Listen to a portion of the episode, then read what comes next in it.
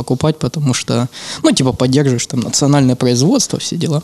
А ты украинец по национальности? О, нет, я не знаю, что такое. Нет, смотри, последнее время, ладно, украинская национальность, она все-таки вы, выделилась в определенное это культур, этнокультурное такое обобщение, э, общность. Но у меня, короче, есть э, это самое э, взгляд, что все, что вот входило в Киевскую Русь, это все русские. Вот. Вот есть россиянин, который как бы гражданин России, то есть это может быть татарин, я не знаю, там, э, казах, узбек. Вот он может получить гражданство, и он будет россиянином, но он не будет русским. Соответственно, а... У, а? Ну, это с Ельцина что Дорогие россияне. До этого уже не было. Ну, потому что до этого России не было.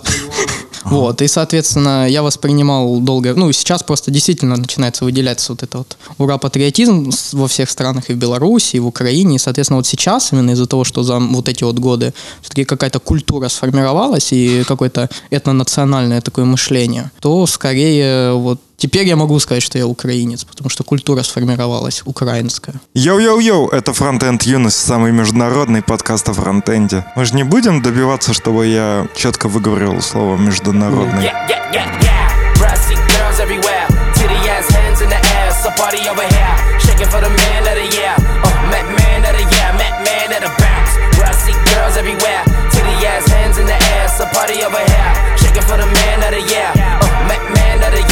Man of the bounce. Home of the party in the trees. Sunny let land of the G's. Please let a nigga breathe. Tank top, top down for the breeze. Burnt lips, got a blunt full of weed. Peace, love, enemies. Nigga, I ain't come for the beef. You ain't know she came for the ski. Got bite for the cheeks. Nigga, I'm the life for the beat. Fuck that, this shit gotta eat. Bounce for the...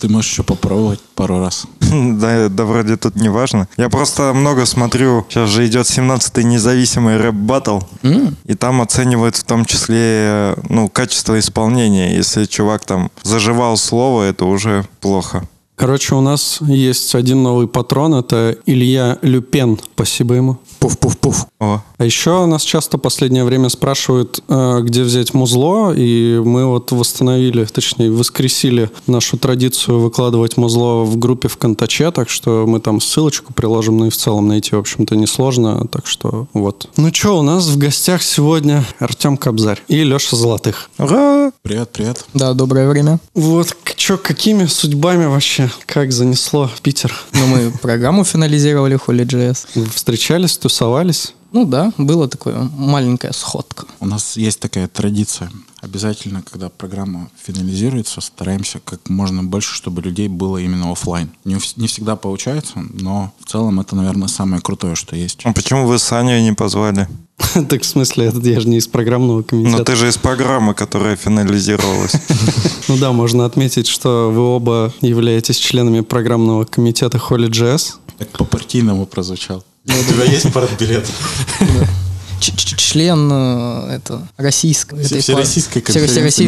Верховного, международной конференции. Верховного президиума да, программного комитета демократ республиканской, и можно еще несколько Я, квалифайеров. Кстати, работал в такой ООО, а там работало пять человек. Ну, это как бы не важно, директор, он как бы не с нами был, но вот мой начальник, он был руководитель департамента по разработке программного обеспечения. Вот это все смешно звучало, учитывая, что у него в подчинении там оставалось еще четыре человека, один из которых потом уволился. Я когда-то был тем лидом у двух людей, поэтому... А я, кстати, работаю, а мы с Аней работаем в НКО, что тоже довольно странно звучит. Национальная коммунистическая организация? А, не... Некоммерческая организация. Нет, там Вроде как же... Нет, не там по с банками все. Да, не банковская, не банковская. коммерческая организация или что-то такое. Да. Просто НКО – это некоммерческая организация, а ООО НКО э, уже НКО по-другому расшифровывается. Mm. Это best practices. Да, прикольно. Вот так, мутация, вот так можно мутацию объяснять. Вот так, переставляя буквы в разном порядке, можно добиться классных сочетаний. Так, в принципе, программное обеспечение делает.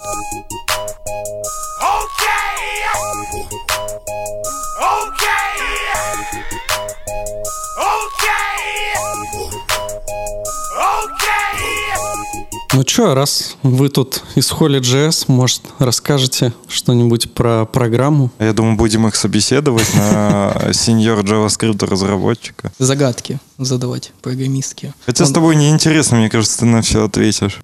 Это вот у нас недавно вот в Underjazz Николай Матвиенко приходил, и вот Дима решил ему загадки консультантские позагадывать. Я слушал, кстати, слушайте все Under.js. Отличный И подкаст. что, все ответил? Ну, там Дима слишком загадочно это задавал, поэтому там было сложно ответить. Ну да, вроде ответил. Давай я тебе не буду вопросы задавать прямой, я тебе косвенные задам. Ну, давай. Если бы я тебя спросил, как TCL протокол устроен, ты бы ответил? Я TLS, наверное, ты LS, хотел да. сказать. Я, я шикарный этот собеседующий. Было бы странно, если бы он ответил. А, а ты бы был бы такой дерзкий, его- ну, если бы я тебя собеседовал, стал бы ты Да. меня поправлять или нет? Вот, кстати, это бесит всех, когда я поправляю. Особенно, когда я начинаю говорить функциональность, когда кто-то говорит функционал. Не, ну в данном случае все справедливо было. Ты бы смог рассказать? Да думаю, если бы освежил знания перед этим, наверное, рассказал бы подробно, а так только в общих чертах. Это самую хендшейки, про вот самую криптографию, которая там происходит и т.д. Я просто столкнулся с тем, что как-то стало очень популярно на собеседованиях э, фронтендеров спрашивать про сети. То есть раньше я это наблюдал, а сейчас прямо практически везде. Не знаю, может, кстати, я слышал, ну, протобаф я же могу применять на фронте, насколько я понимаю. Можешь. Вот, соответственно, ну, Может, наверное... можешь, но зачем? Да, ну вот я, собственно, Когда отвечаю. есть GraphQL. Да, и для того, собственно, что, ну, я это отвечаю вот на вопрос, почему могут задавать такие вопросы на собеседованиях, потому что сейчас очень много сети начало появляться вот в, на фронтенде. Ну, то есть началось это еще с веб-сокета, который является вот этой, э, как это, HTTP, это базис, э, это Да, самый да. веб-сокет, это надстройка. Будем сегодня марксистской Коммунистический выпуск марксистской такой теории использовать. Вот. И уже тогда начало появляться. Сейчас еще вот протоколы, еще, и нужно понимать вот, опять-таки, как с HTTP 2 и вот этим мультиплексированием работать. Так и фактически есть и HTTP, и HTTPS. Тебе и- вопрос задали. Мне? Нет, спасибо. Тот неловкий момент, когда местами поменялись собеседующие и собеседуемые? Это был риторический вопрос. Че, кто-то не знает, что ли? Кто не знает? Слушайте, я вот сейчас собеседование провожу практически каждый день. Знаете, на чем себя поймал? Что это все яйца выеденного не стоит. Ну, типа, ты человека там грузишь, грузишь на какую-то тему, а по факту ты можешь то же самое все просто рассказать за два часа. И он за два часа будет знать то, что ты его грузил. При том, что я сижу на собеседованиях не фронтендерских, каких-нибудь джавовых, например. И мне кажется, я уже стал многопоточки рубить. Когда ты их там пройдешь уже штук 15, ты уже такой, чувак, ну здесь дутлог, ну, ну даже я вижу. И, и, э, как бы такой вопрос возникает. А если я вот смог там за пару часов понять многопоточку, то что мне мешает потом за пару часов, ну, понять вот эти вопросы про сети или еще что-то? Я тебе отвечу, я вот не согласен с этой позицией, потому что не всякий человек может и хочет обучаться. И вот как раз-таки на собеседовании ты можешь, у тебя цель вопроса иногда не только, чтобы узнать, знает ли человек что-то, а может ли он потом какие-то наводящие вопросы задать по этому. То есть ты еще поведение человека и его, э, так сказать, вот это внутреннее устройство можешь э, посмотреть, и будет ли он интересоваться, и будет ли он вот так э, Мне- потреблять информацию заинтересованно. Мне казалось, что вот классическая схема э, собеседования это все-таки э, набор каких-то э, негласных правил, которые как раз должны соблюсти собеседующий и собеседуемый. То есть собеседуемый должен, соответственно, почитать книжки по областям, по которым, скорее всего, его спросят, там или освежить свои знания. А чувак, который собеседует, должен, соответственно, эти вопросы задать. И они типа такие, оп, оп, типа, привет, вот те вопросы, а, да, я уже готов, вот те ответы. И потом, типа, начинаешь работать. То есть, как бы, процесс работы и процесс э, собеседования, это вообще про разные вещи. Ну, вот в классическом варианте. Это похоже на э, свидание. Ну, вот я всегда так думал, что есть классические темы со свиданием, что, типа, ты там должен стереотипные эти, что ты должен женщине привезти там букет цветов, сводить в ресторан, заплатить за такси, проводить до дома. И это, в принципе, вот если так подумать, то как это тебя все равно не характеризует как человека, тем более, что это ты делаешь, потому что так принято. Но вот так принято, и на первом свидании, если ты что-то из этого не сделаешь, то, скорее всего, тебе откажут. И как бы то же самое и э, на собеседованиях. Ты типа готовишься на те вопросы, э, на которые тебе, скорее всего, зададут, ну, готовишь на них ответы, а не думаешь о том, чем там будешь заниматься на этой работе, и что тебе реально понадобится. Ну, потому что ты уже подумал, ну, взвесил, чем ты, наверное, будешь там заниматься, и подумал, нравится тебе Ну да. или не У нравится. меня на собеседовании для этого есть код-ревью. Ты просто даешь человеку кусок кода, учитывая, что когда программист работает, то он там 90% времени читает код. Ну, и я, я имею в виду у нас, да, то есть есть, наверное, где много людей пишут, но, как правило, если ты работаешь в большой команде, ты читаешь. И, кстати, возвращаясь к Холле, а, у нас тоже идут собеседования, и именно в момент собеседования ты, например, можешь понять, как человек, в принципе, разговаривает. Ну то да. есть есть какие-то, может, там крутые люди, которые там двух слов связать не могут, и ты понимаешь, что там Ну да, как он будет э, помогать подготавливать доклад, если он не может там в презентацию, допустим. Вот, и опять-таки еще Ну, добавлю... он может отревьюить презент... Ну, это вы док- про докладчиков говорите? Не-не-не-не, мы сейчас говорим о собеседовании в программный комитет. Да, но по идее чувак же может и отревьюить, там текстом отправить, и Я все. про докладчиков говорил. Да? А я- Да, собеседование в программный комитет тема отдельная. И А. мне кажется, что там пару выпусков надо прям. Ну да. Ну, Мне кажется, что в программном комитете может быть человек, который, условно, не очень э, хорошо вживую общается, но при этом адекватный чувак и с какой-то с другой стороны может приносить Ну пользу. да, и Это ты же не должен это оценить, собственно, на самом собеседовании. То есть э, обладать определенной эмпатией, чтобы это понять, что человек, возможно, вот э, сам говорит. Просто условно вот могу рассказать, да, там и- из, из моей и- жизни историю. Там условно чувак тебя спрашивает там, как э, там как, как какой-нибудь заголовок в HTTP работает. Ты ему не отвечаешь, он такой все на клеймо на тебя ставит, и ты свидули. Ну, это уже, это уже немножко о... Скорее всего, это человек, который, там, не знаю, не очень много собеседований Не, проводит. мне кажется, это как раз про то, что есть определенные правила, и ты как э, собеседуемый их не соблюдаешь. Ну, это вот, блин, а у кого, как же ж звали этого автора, который написал книгу «Хватит быть славным парнем»? Вот там он... А, вот- я, кстати, читал ее. Да, вот там концепция скрытых контрактов, это скорее про вот это все. Вот, да. и еще добавлю, у GitLab, насколько я знаю, такое же собеседование, то есть э, тебе дают вот э, merge request, merge request, вот, и, собственно, ты его ревьюешь, прям вживую рассказываешь, что там, какие ты проблемы видишь. И, то- и А тогда- можно дебильный вопрос, конечно? Мгм. Почему А че- тебя не взяли в GitLab? А чем merge реквест от pull реквеста отличается? Блин, мне, короче, вот рассказывали на Харьков Джейсе, по-моему, Наташа Теплухина, но я забыл.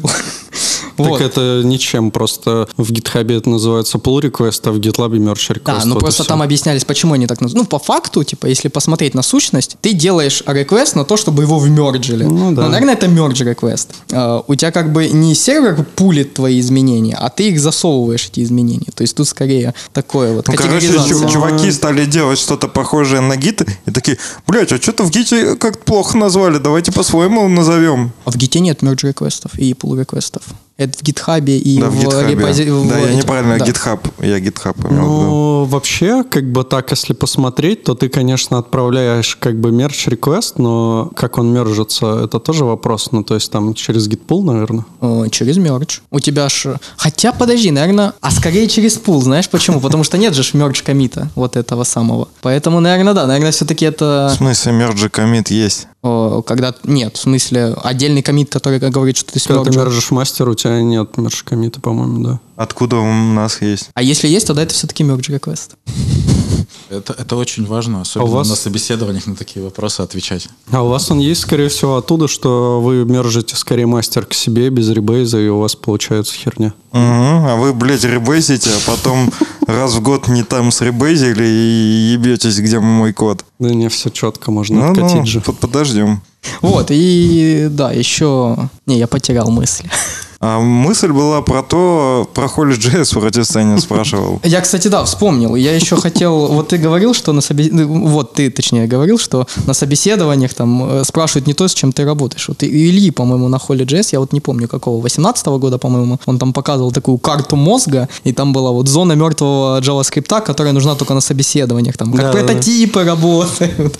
Как, что такое, там, я не знаю, void оператор, зачем он нужен. Бля, вот это самый дебильный вопрос вопрос, мне кажется. Я, я уже забыл даже. Но типа Андрей Мелехов одно время топил у нас за то, что нужно писать не undefined, а void, по-моему. А, ну, это когда он угорал по этим оптимизациям компиляторов и прочие штуки. Это первый момент. А по-моему, еще ну, б- был кек, ну и сейчас он есть, типа, вот undefined, это переменная на самом деле. Вот, и сейчас, э, ну, движки ее запрещают мутировать. А по-моему, когда-то ее можно было Ну, мутировать. типа вот да, из-за этого. А void, он типа реально всегда undefined отдает. а- И некоторые даже угорали, вставляя, ну, по крайней мере, я помню, видел, когда ты смотришь на три файла, у тебя вверху обязательно undefined это равно void 0. Вот, поэтому и такое было. Это, мне кажется, какая-то такая совсем преждевременная история. Я тут недавно, ну как недавно, может, года полтора назад с чуваком из одной известной социальной сети спорил. э, знаете, а давайте мы будем хранить булевы флаги в числах. Ну вот бинарное число 1-1. Был же такой из- известный доклад, э, не помню, как чувак, ну, был, короче, доклад как раз про бинарные флаги в э, фронтенде. Да, да, да. Э, Ну, типа, давайте, но зачем? Ну как, это же легко, и там, типа, быстрее, не быстрее. Ну, ну как бы, а, а насколько быстрее? Не, ну э, смотри, ты так э, тебе нужно миллиард флагов, а так ты можешь хранить все знания о своей сущности в одном свойстве. Шаришь? Ну, мне как бы лучше миллиард флагов, чем помнить, они там в какой последовательности идут. А Ну, если это- я еще хочу между четвертым и пятым что-то добавить, то как я код буду мигрировать? Не, между на твоим? самом деле это две крайности, типа э, флаги и бинарные. Есть все-таки, мне кажется, золотая середина. Вот я вспоминаю, на Хабре была когда-то статья. Человек, который в Oracle работал, рассказывал, как они э, какую-то новую фичу или фикс делают в этом в Oracle базе. Приходишь ты такой утром понедельника, добавляешь новый флаг, запускаешь тесты. Приходишь на следующее утро, смотришь, Да-да-да. выполнились ли тесты. Если не выполнились, меняешь комбинацию флагов. Опять запускаешь. И так, может, к пятнице сделаешь комит какой-то.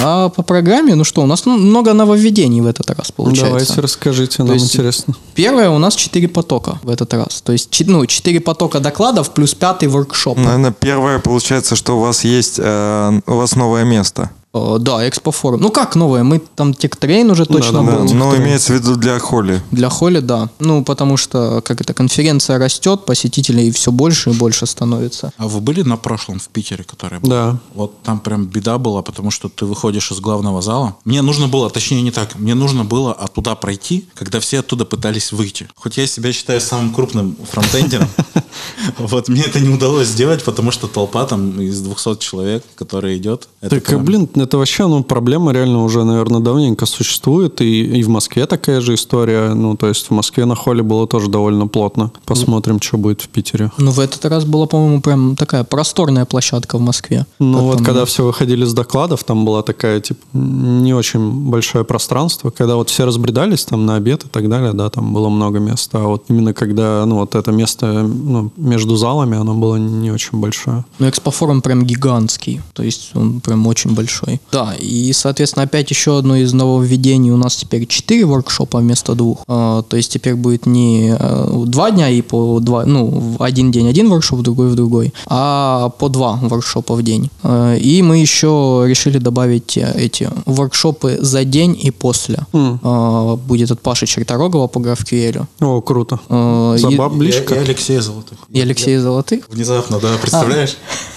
Я понял, да, там Не, ну, на самом деле, тут что скрывать? Тут, скорее всего, больше Паша. Я пытаюсь... Мне эта тема интересна, и вообще, на самом деле, культура воркшопов в России, она сейчас находится на дне. И я почему в этом участвую? Потому что мне это интересно с точки зрения механик. То есть, вот э, доклад, у него одна механика, а у воркшопа другая механика. И хочется научиться, как вот за один-два дня э, человеку что-то дать такого, э, чтобы он был счастлив, наверное. Ну да, потому что, ну опять-таки, вот правильно заметили, у нас как-то так получается. Я всегда вот, э, когда общаюсь с иностранными спикерами, ты им говоришь, что у нас, ну, люди учатся не на воркшопах, а на вот таких прям хардкорных докладах. И они не верят.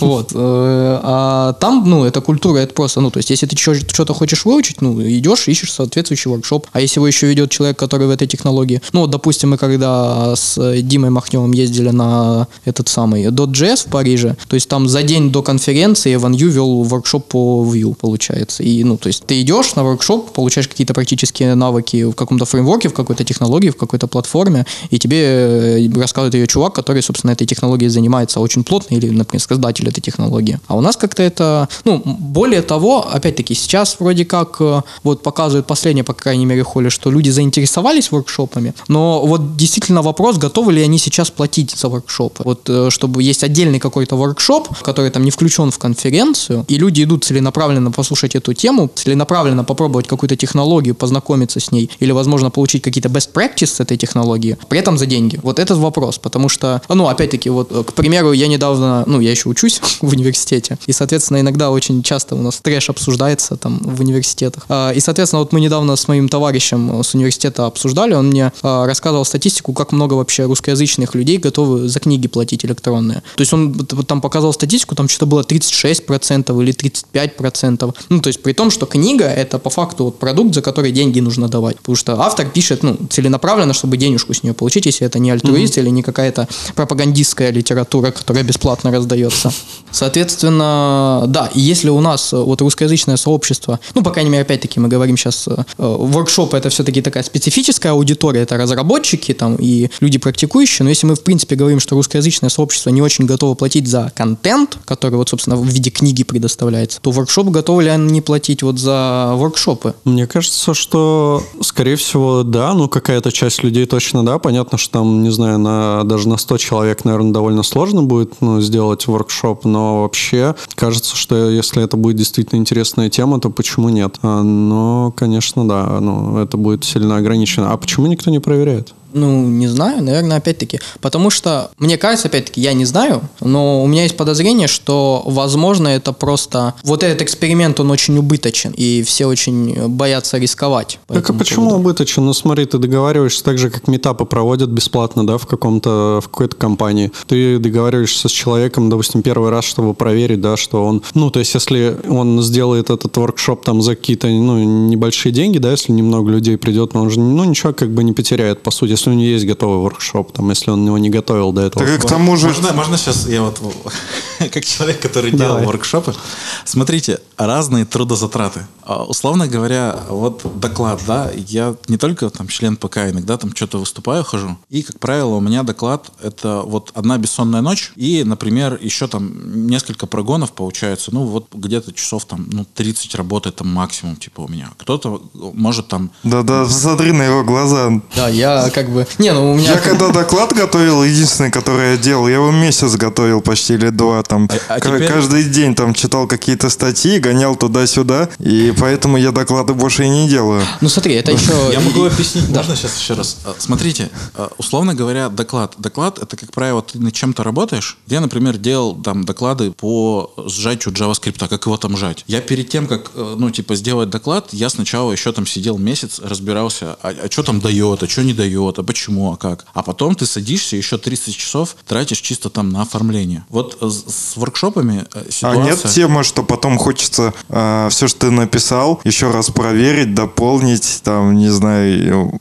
Бывает такое, что слайды меняешь во время там предыдущего оратора.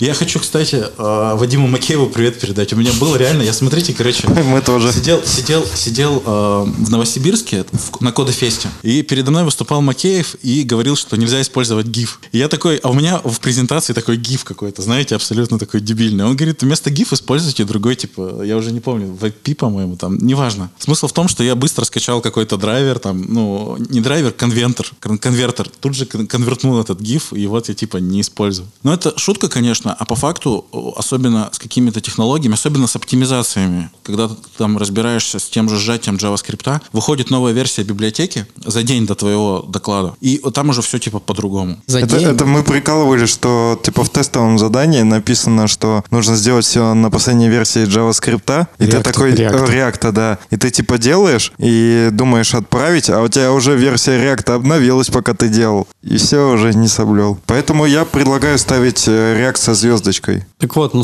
и насчет воркшопа, тоже ну, шутка, ты имеешь в виду, что это типа больше времени занимает э, подготовка к воркшопу? Вообще несравнимо. Смотрите, вот, грубо говоря, сколько у нас на Holy.js доклад? Час. А, при этом какая специфика? Если вы хотите сделать хороший, ну, хороший доклад, то, ну, как сказать, как правило, каждый может сделать доклад на полчаса. Проблемы вообще нет. То есть любой человек, который в целом типа что-то рассказывает, даже у себя там в компании, он может прийти там куда-нибудь в Питер Джесс и сделать доклад на полчаса. Но если он начинает делать доклад на час, это уже не в два раза типа сложнее, а гораздо больше, потому что, ну, ну как бы мне кажется, что это там в три или в четыре раза. А теперь представьте воркшоп, когда нужно целый день там продумывать, типа, а как это все будет. Смотрите, мы, например, с Пашей уже делали воркшоп, опять же, там большую часть как бы вот этой всей темы делал Паша, и он там, например, сидит чуть ли там, ну, не месяц, не- ну, как бы готовит это все, продвигает, еще что-то. И, условно говоря, воркшоп был платный, и мы, ну, заработали там за месяц работы, ну, условно говоря, моей организаторской, Пашиной, вот конкретной такой, а, по 12 тысяч рублей. Ну, вы как бы понимаете, да? То есть, вот. То вы зажрались. Люди Ну. 11, ме- 11 тысяч в регионах получают на заводах. А, Да, наверное, наверное, тут Да ты можешь мы- не отвечать, Мы это в наб- коммунизм, в это наброс. Можешь вообще игнорировать. Да, я, наверное, так и буду делать. Да. Вот. А, Но смысл в том, что это реально прям сложнее, и ребята, которые делают воркшопы на холле, вы типа большие молодцы, что вообще на это подписываетесь. Мне вообще кажется, что это, ну, типа, нельзя так сравнивать, потому что, ну, по крайней мере, если эта культура еще не сформировалась, то, по сути, ты не можешь э, сейчас взять и сходу сделать э, какой угодно воркшоп, хоть ты там два года будешь к нему готовиться, э, ты его сделаешь, ты все равно на него не соберешь большую аудиторию, потому что, в принципе, такой культуры нет. А вот э, как раз надо начинать с того, что, может быть, более какие-то лайтовые воркшопы начинать делать. Э, может быть, какие-то, ну, то есть такие, из которых ты не получишь ничего, как бы, да, по деньгам, там, допустим. Но вот эту культуру, если развить, то, по сути, начнется как раз-таки такое время, когда люди поймут, что воркшопы это круто, и надо на них ходить и платить за них деньги. Думаю, что может Ну быть так. опять-таки, я вот еще добавлю про, ну, у нас как раз-таки ну, вот на этой холле будут довольно, ну, довольно лайтовые воркшопы, то есть они будут такие, что называется essential, а, основы, которые тебе дают, а, не только по вот этой, что не сильно развито, а еще потому что, ну, смотри, вот э, какая вообще вот ко- контраргументация для воркшопа? А, зачем мне идти на что-то практическое, если я могу там на ютубе что-то посмотреть, на Экхеде какой-то курс посмотреть и т.д. и т.п. И вот пример воркшопа, который вот, собственно, у, у- у нас будет по WebGL. Тема WebGL. WebGL уже у всех на слуху. Ну, реально у всех. То есть все, кто занимается фронтендом, так или иначе слышали, что есть такая технология WebGL. А, хотят ли они ее попробовать? Наверное. Но попробуй найти более-менее вот э, такой воркшоп, даже, не, даже видос, где тебе покажут э, от и до. Не просто там, вот, смотрите, мы круг нарисовали или полигон, а, или вот первый ваш, ваш шейдер на GL, э, боже, э, GLSF, по-моему. Ну, неважно, вырежем. Вот, э, собственно... это, тебе по карма. Это тебе карма. Да, да, да, да. По-моему, JLSF. Э, ну, в общем, э, и опять-таки попробуй такой контент найти. Ты очень много времени потратишь. А тут к тебе приходит человек, который каждый день работает с WebGL, и он тебе расскажет, что вот, пожалуйста, вот так мы делаем модельку, вот так мы ее экспортируем, вот так мы ее грузим в браузер, вот так ее можно покрутить, вот так с ней поработать, вот так ее изменить. То есть такой полноценный introduction, полноценный essential WebGL, который, опять-таки, очень сложно найти в интернете. Я вам говорю, как человек, Ну, который вот искал себе. Я из своего личного опыта могу сказать, я, ну, как бы не наезжаю на вас, а просто, как бы, моя точка зрения по воркшопам, что я вот был на трех воркшопах, и для меня это слишком, даже на четырех, наверное, слишком стрессовая штука, то есть я не успеваю так быстро думать, и в какой-то момент я скатываюсь либо в то, что зависаю и не успеваю, либо начинаю просто бездумно копировать, то есть я не так быстро схватываю сходу э, и не успеваю. А когда если ты там по туториалу делаешь или какой-то видос, ты можешь э, там остановиться, подумать или вообще поспать пойти, потом дальше продолжить. То есть у тебя, ну, это плюс и минус воркшопа, что тебе сразу запихивают э, кучу знаний, условно, за 8 часов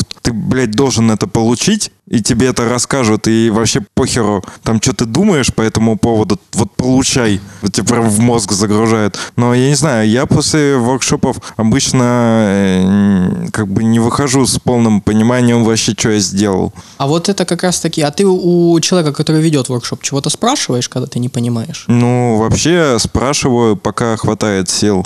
Вот, собственно, это, ну, опять-таки, я же говорю, вот, естественно, разная подача контента, она обладает своими плюсами и минусами. Нет идеальной подачи контента. Э, Но вот в данном случае еще у тебя есть э, э, возможность, если ты чего-то не знаешь, моментально получить вот объяснение, почему, ну, того, какую концепцию ты не понимаешь. Тебе прям подойдет человек, ну, опять-таки, если человек обладает большим опытом там или в преподавании, или в ведении воркшопов, то он тебе подойдет и прям разжует. Я был на этих, на нацскулах. У нас вот вроде перестали, да, вести? Или, или- да? Я с У нас Украины. просто раньше очень часто нацскулы вели, чуть ли не каждую неделю были. То есть человек мог... Насколько я понимаю, вообще концепция была такая, что это для новичков, но... То есть приходят новички, они берут, ну, с официального или с какого-то сайта, где куча воркшопов про ноду и делают вместе. Соответственно, я был на том, где уже все знали ноды, мы делали, по-моему, задание про генераторы. Мгм. Вот, и что-то все ускакали, и я не успел, и в итоге я там потерялся. И еще у меня было несколько там на работе воркшопов примерно с таким же успехом. И был еще, по-моему, от SPV фронтенда мы там пилили плагины для Бабеля или еще чего-то. Но там, кстати, я понял, ну потому что это вообще тупая штука. А, ну и там потому что немного не так было. Там все-таки э, вроде, ну тоже, мне кажется, это в воркшопах важно, э, насколько человек грамотно донесет вообще концепцию того. Ну то есть воркшоп это все-таки не то, что ты садишься, тебе быстро говорят, ты делаешь. То есть тебе могут нормально объяснить все-таки там.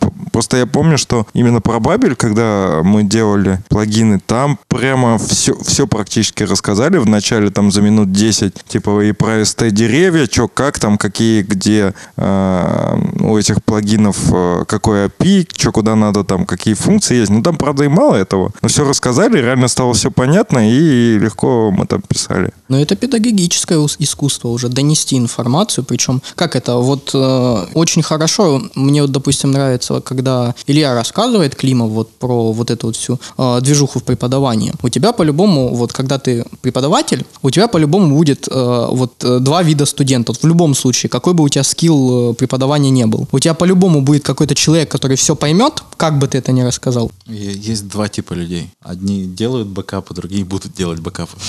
А другие будут их... О, можно поставить бэкапы. песню Одно дело делал, другое накатывать их. Ну да, да, это уже высший уровень, да, когда ты проверяешь, что они еще накатывают. Это как есть, э, да- даже не так. Есть два типа людей. У одних есть бэкапы, а вторые думают, что у них есть бэкапы.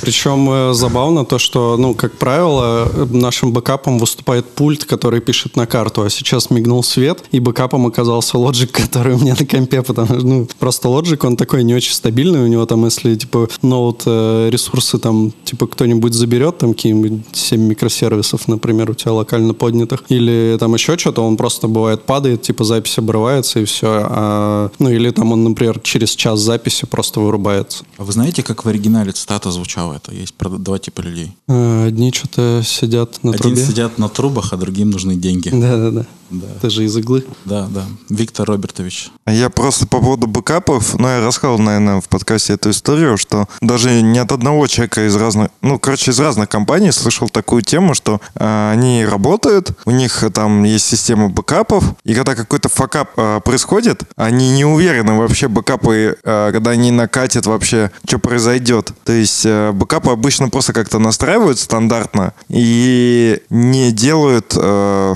тестирование э, какой-то кризисной ситуации, что все полегло и надо бэкап восстановить. Да, потому что ты настраиваешь бэкап, думаешь, ну все, ништяк, а если что-то случится, ну, кто-нибудь Ну, там будет с этим его, разбираться, да. там как-нибудь мы это уже оставим эту проблему себе из будущего. А по факту, да, лучше, конечно, время от времени проводить такие По учения. факту потом сидишь и руками данные из базы данных там, типа, Или из логов. GLSL, Так я рассказывал, у меня была вот моя любимая история. Короче, мне менеджер в пятницу вечером говорит, «Эм, надо типа на сайте поправить счетчик. Я говорю, у меня нет доступа по FTP, у меня есть только к админке, это сайт на Битриксе был. Он говорит, да поправь в админке. Я говорю, ну там что-то доступов, мне кажется, не хватает. Он говорит, да, вроде все работает, попробуй. Я, короче, захожу в Битрикс, там типа есть HTML шаблон с страницы. Я типа туда добавляю там счетчик метрики, нажимаю сохранить. Он говорит, тебя прав не хватает, и весь этот э, шаблон нахуй крэшит. И получается, что весь сайт просто не работает, потому что вся обвязка, которая была там на смеси HTML и PHP написана, она не подгружалась. И все. Э, звоним заказчику, типа, говорим, нужны нормальные доступы, там, восстановить бэкапы. Он говорит, нет доступов, будут типа в понедельник. А, В итоге в понедельник он дал нам какие-то расширенные доступы от админки. От FTP он нам, от хостинга он нам вообще не предоставил э, доступов. И прикол в чем? Что я в итоге вот этот шаблон, э, обвязку, да, восстановил по... Знаете как? Вот какие идеи? У- удалить. В смысле удалить? Ну, если там была обвязка только для счетчика, мне кажется, Нет, что обвязка для всего сайта была. Ну, в смысле, футер, хедер, меню, все было. И все проебали. Мне кажется, это такая хорошая задачка для собеседования. Короче, я взял из кэша э, индексового, ну, и я, короче, все это засунул, там повставлял нужных PHP-шных функций, там что-то там вывел, вроде все более-менее сошлось, и я такой, о, теперь работает. Это, конечно, пиздец жестко было, но а что делать? Так а что вот эти вот воркшопы, которые будут до, ну, до конференции, да, и после холли, они, ну, то есть это входит в стоимость билета, да? Не входит. Не входит. То есть до и после не входят, а вот эти четыре во время конференции входят. Ага. А что, можешь рассказать э, кто-нибудь из вас, что за воркшопы будут? А до и после? И те, и другие. Давай ты до и после расскажешь, а я то, что во время будет. Давай лучше я то, что время будет. Блин, я просто не знаю, что будет до и после.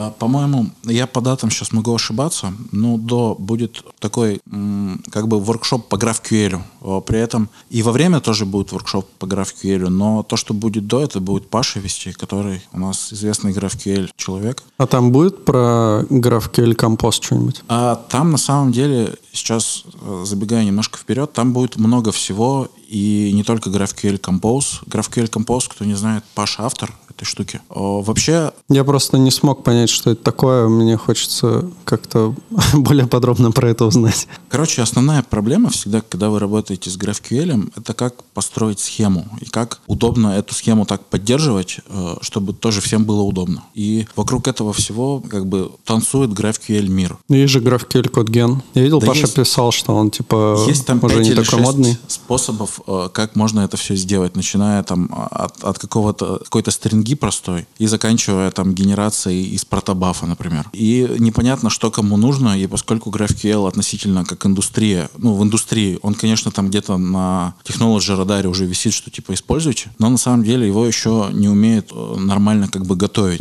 И поэтому основной, основная сложность здесь это как э, совместить вот эти кусочки разрозненные так, чтобы получилась в итоге удобная штука, с которой можно нормально идти в прод. Блин, я хочу туда сходить, а как, ну, где, где можно инфу достать вообще про Я это? думаю, я что не мы видел ничего. э, приложим, во-первых, мне кажется, что надо это уже сделать, если По-моему, на сделано. сайте уже кнопка есть, типа, записаться на воркшоп. То есть ты можешь прям открыть, посмотреть. По-моему, она уже... то- Я точно видел что-то. Какие-то кнопки возле Паши. Какие-то кнопки возле Паши. В общем, если ее там сейчас нету, то она там будет. Это абсолютно точно. А вот, да, есть перейти к покупке. Пожалуйста, там на самом деле все есть уже, вся программа. Что стоит? Перейти к покупке. А на самом деле не так дорого, 5000 рублей. Или, ну или дорого, я не знаю, как, как это вообще Ну, оценивать. вообще, мне кажется, за... Ну, то есть Паша, он такой человек, который очень хорошо знает GraphQL и работает с ним очень давно. И вот если хочешь, мне кажется, погрузиться в GraphQL, то ну, за 5000 рублей, я думаю, это вообще не такие большие деньги.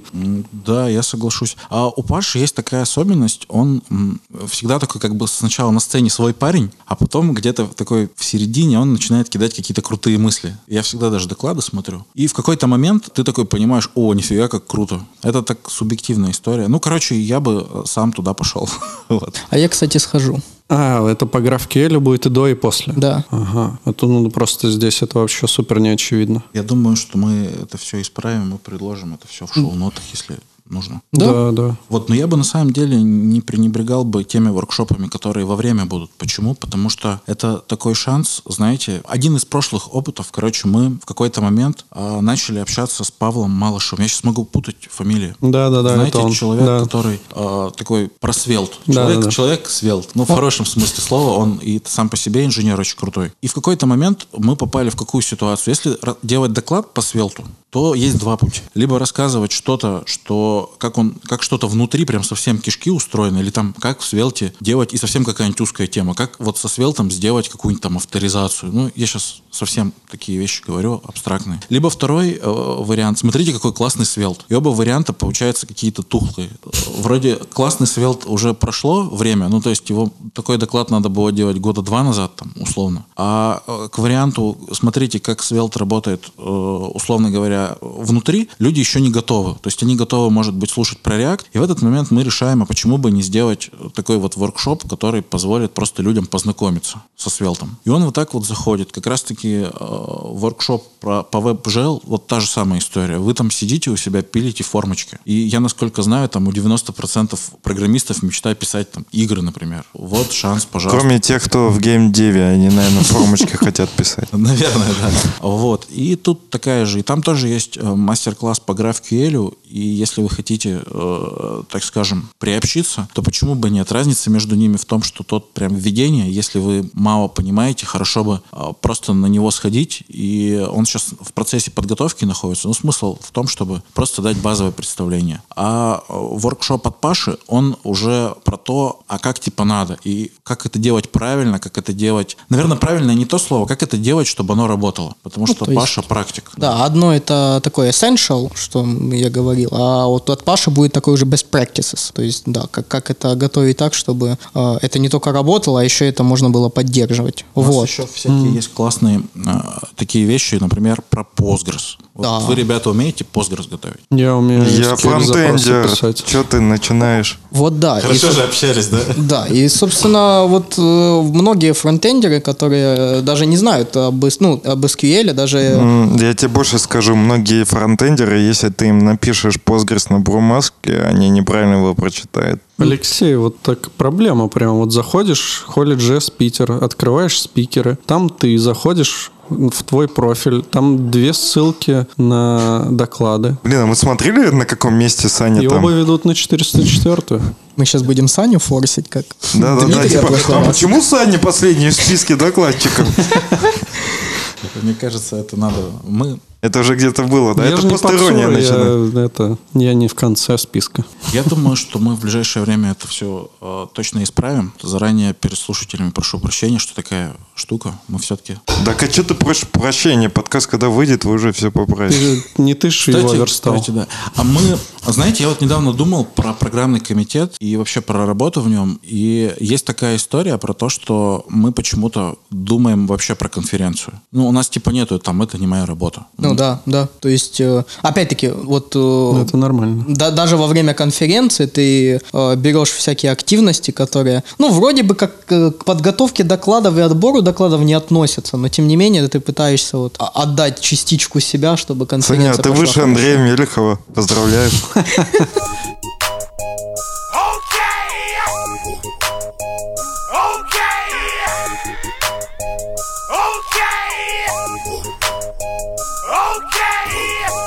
Я даже, я даже, знаете, э, знаю людей, которые очень сильно расстроятся, когда вот это все будет, которые будут слушать фронтенд юности из ПК, и прям, э, типа, я представляю, как это будет. Ну, то есть, если есть даже какие-то, вы находите на сайте какие-то там, ну, косячки, ну, можно там в телеграмчик сказать, ребят, что-то, короче, не, очень, или в Ну, мы, кстати, так э, делали в плане того, что вы, вы же, в отличие от Махнева, не слушаете, да, наш подкаст сильно? Когда как, слушай, я э, это, самое, я вот помню у вас э, с психологом, с терапевтом, у нее, она терапевт была, Вообще мой любимый выпуск, кстати. Да, вот, не, многие слушают. Не, короче, в одном из последних выпусков мы нашли багу на Sports.ru и... Sports.ru. Да, ее обсудили, но написали чувакам, чуваки поправили, и в момент выкладки уже баги не было. Вот так. Ну, то есть, да, я тоже согласен. Вообще, это если немножко уйти, ну, от, э- вот от основной темы, то есть вообще проблема между, ну, в коммуникациях, как люди бы хотели, чтобы они вот, с одной стороны, хотят, чтобы к ним, типа, нормально относились, но когда с другими общаются, не понимают, что значит нормально. Я про то, что да, если какой-то баг или какие-то претензии, люди почему-то обычно любят их публично предъявлять, им не приходит в голову, э, напиши в личку, э, скажи, что типа, чувак, у вас там сайт, с сайтом что-то не то, или я не знаю, еще с чем-то. хуя? Да, или как, да даже в личку напиши, какого хуя там.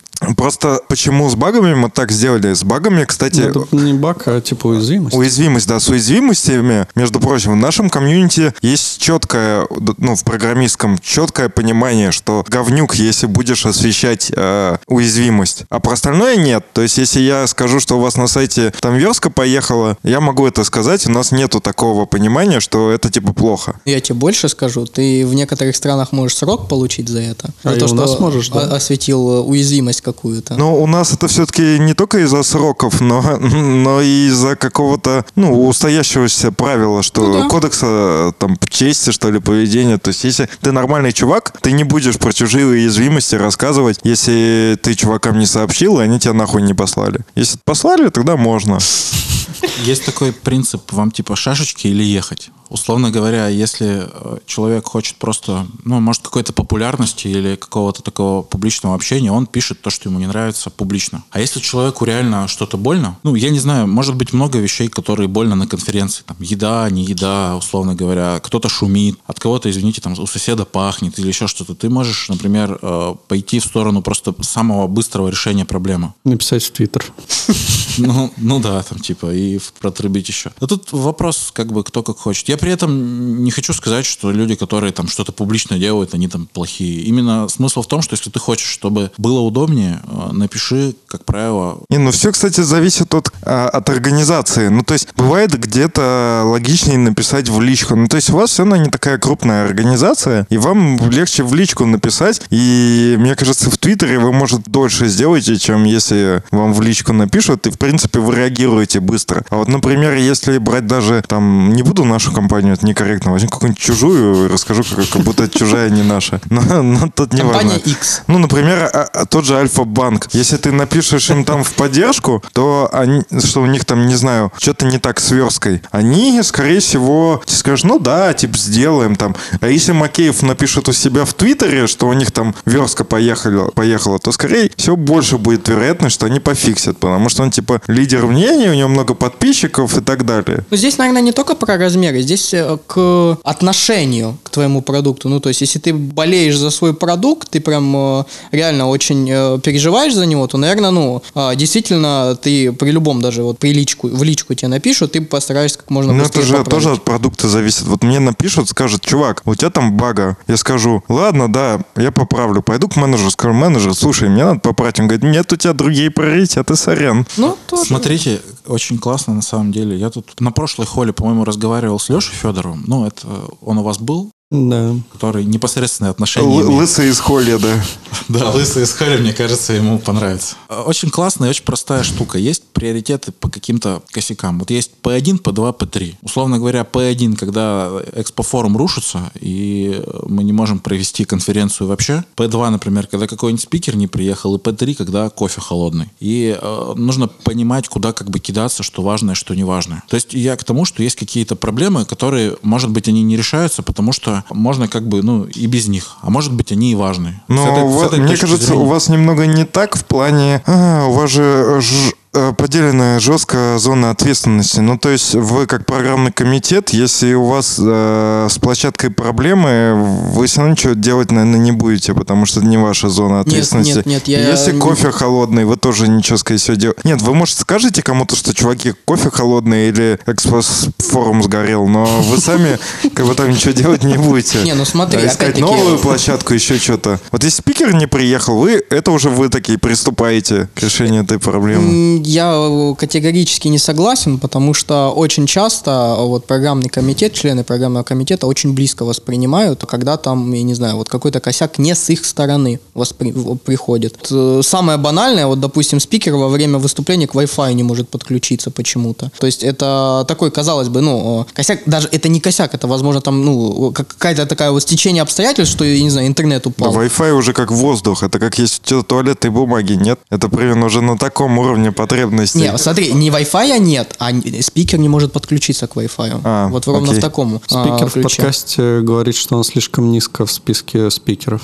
А, Ну да, ну суть в том, что э, да, и ты э, э, это воспринимаешь очень близко, потому что, ну, опять-таки, у нас в программ- программный комитет это вообще волонтерство, да, то есть э, ты просто вкладываешь свое время, мы не получаем деньги никакие за это, то есть тебе просто нравится, ну, скорее всего, нравится конференция кон- конкретно, конкретное, да, и ты пытаешься вложить свое время, свои силы, чтобы сделать эту конференцию лучше. А можно вопрос с Да. набросом? Ты вот сюда прилетел э, за чьи деньги?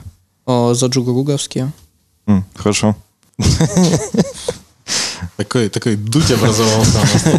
Да. Нет, ты просто... Не, я э, как бы, как сказать, я согласен с тобой, что вы волонтеры, но все равно определенный э, профит вы получаете. Но, конечно, он несоизмерим с э, вашим вкладом. Вот так. Оно, э, ты выгоришь быстро. Смысл в том, что если, ну, как бы тебя не прет, то ты просто э, посидишь там, ну, сезон и уйдешь. Э, потому что эта история э, в программном комитете, она с точки зрения там монетизации абсолютно, ну, невыгодная. Вот, то есть ты реально занимаешься этим, потому что тебе нравится. Э, Или нравится конкретная деятельность в программном комитете, или сама конференция. Ты хочешь, или ты наоборот, не с какой-то вот э, Или наоборот, вещью- не нравится. Короче, какая- Да, какая-то есть цель, и, в общем, она тебя и мотивирует. Да, да, да. И, соответственно, именно поэтому, поскольку ты радеешь за конференцию, пытаешься сделать как можно больше, даже вот такие вот вещи, которые не связаны с твоей деятельностью напрямую, а, ты пытаешься как-то их пропушить, э, чтобы их как можно быстрее поправили и выносишь. Вот, насколько я понимаю, у нас э, на ретро там иногда выносятся вещи, которые, ну, а, мы не очень там э, контролируем, да, то есть, есть. а, опять-таки, я не знаю, ну, вот я даже не, не знаю, что вспомнить. Вот когда-то была, по-моему, проблема с проектором. Было такое или это мне Да, приснилось? вообще от всего, там, я не знаю, вплоть до того, как себя спикеры чувствуют на конференции. Э, опасно, например, кому-то ходить куда-то или не опасно. Да, Но Мне там. кажется, не опасно. Да в целом понятно, что не опасно. Имеется в виду, что... Как чувствует человек. Да, как себя человек чувствует, там, защищенный,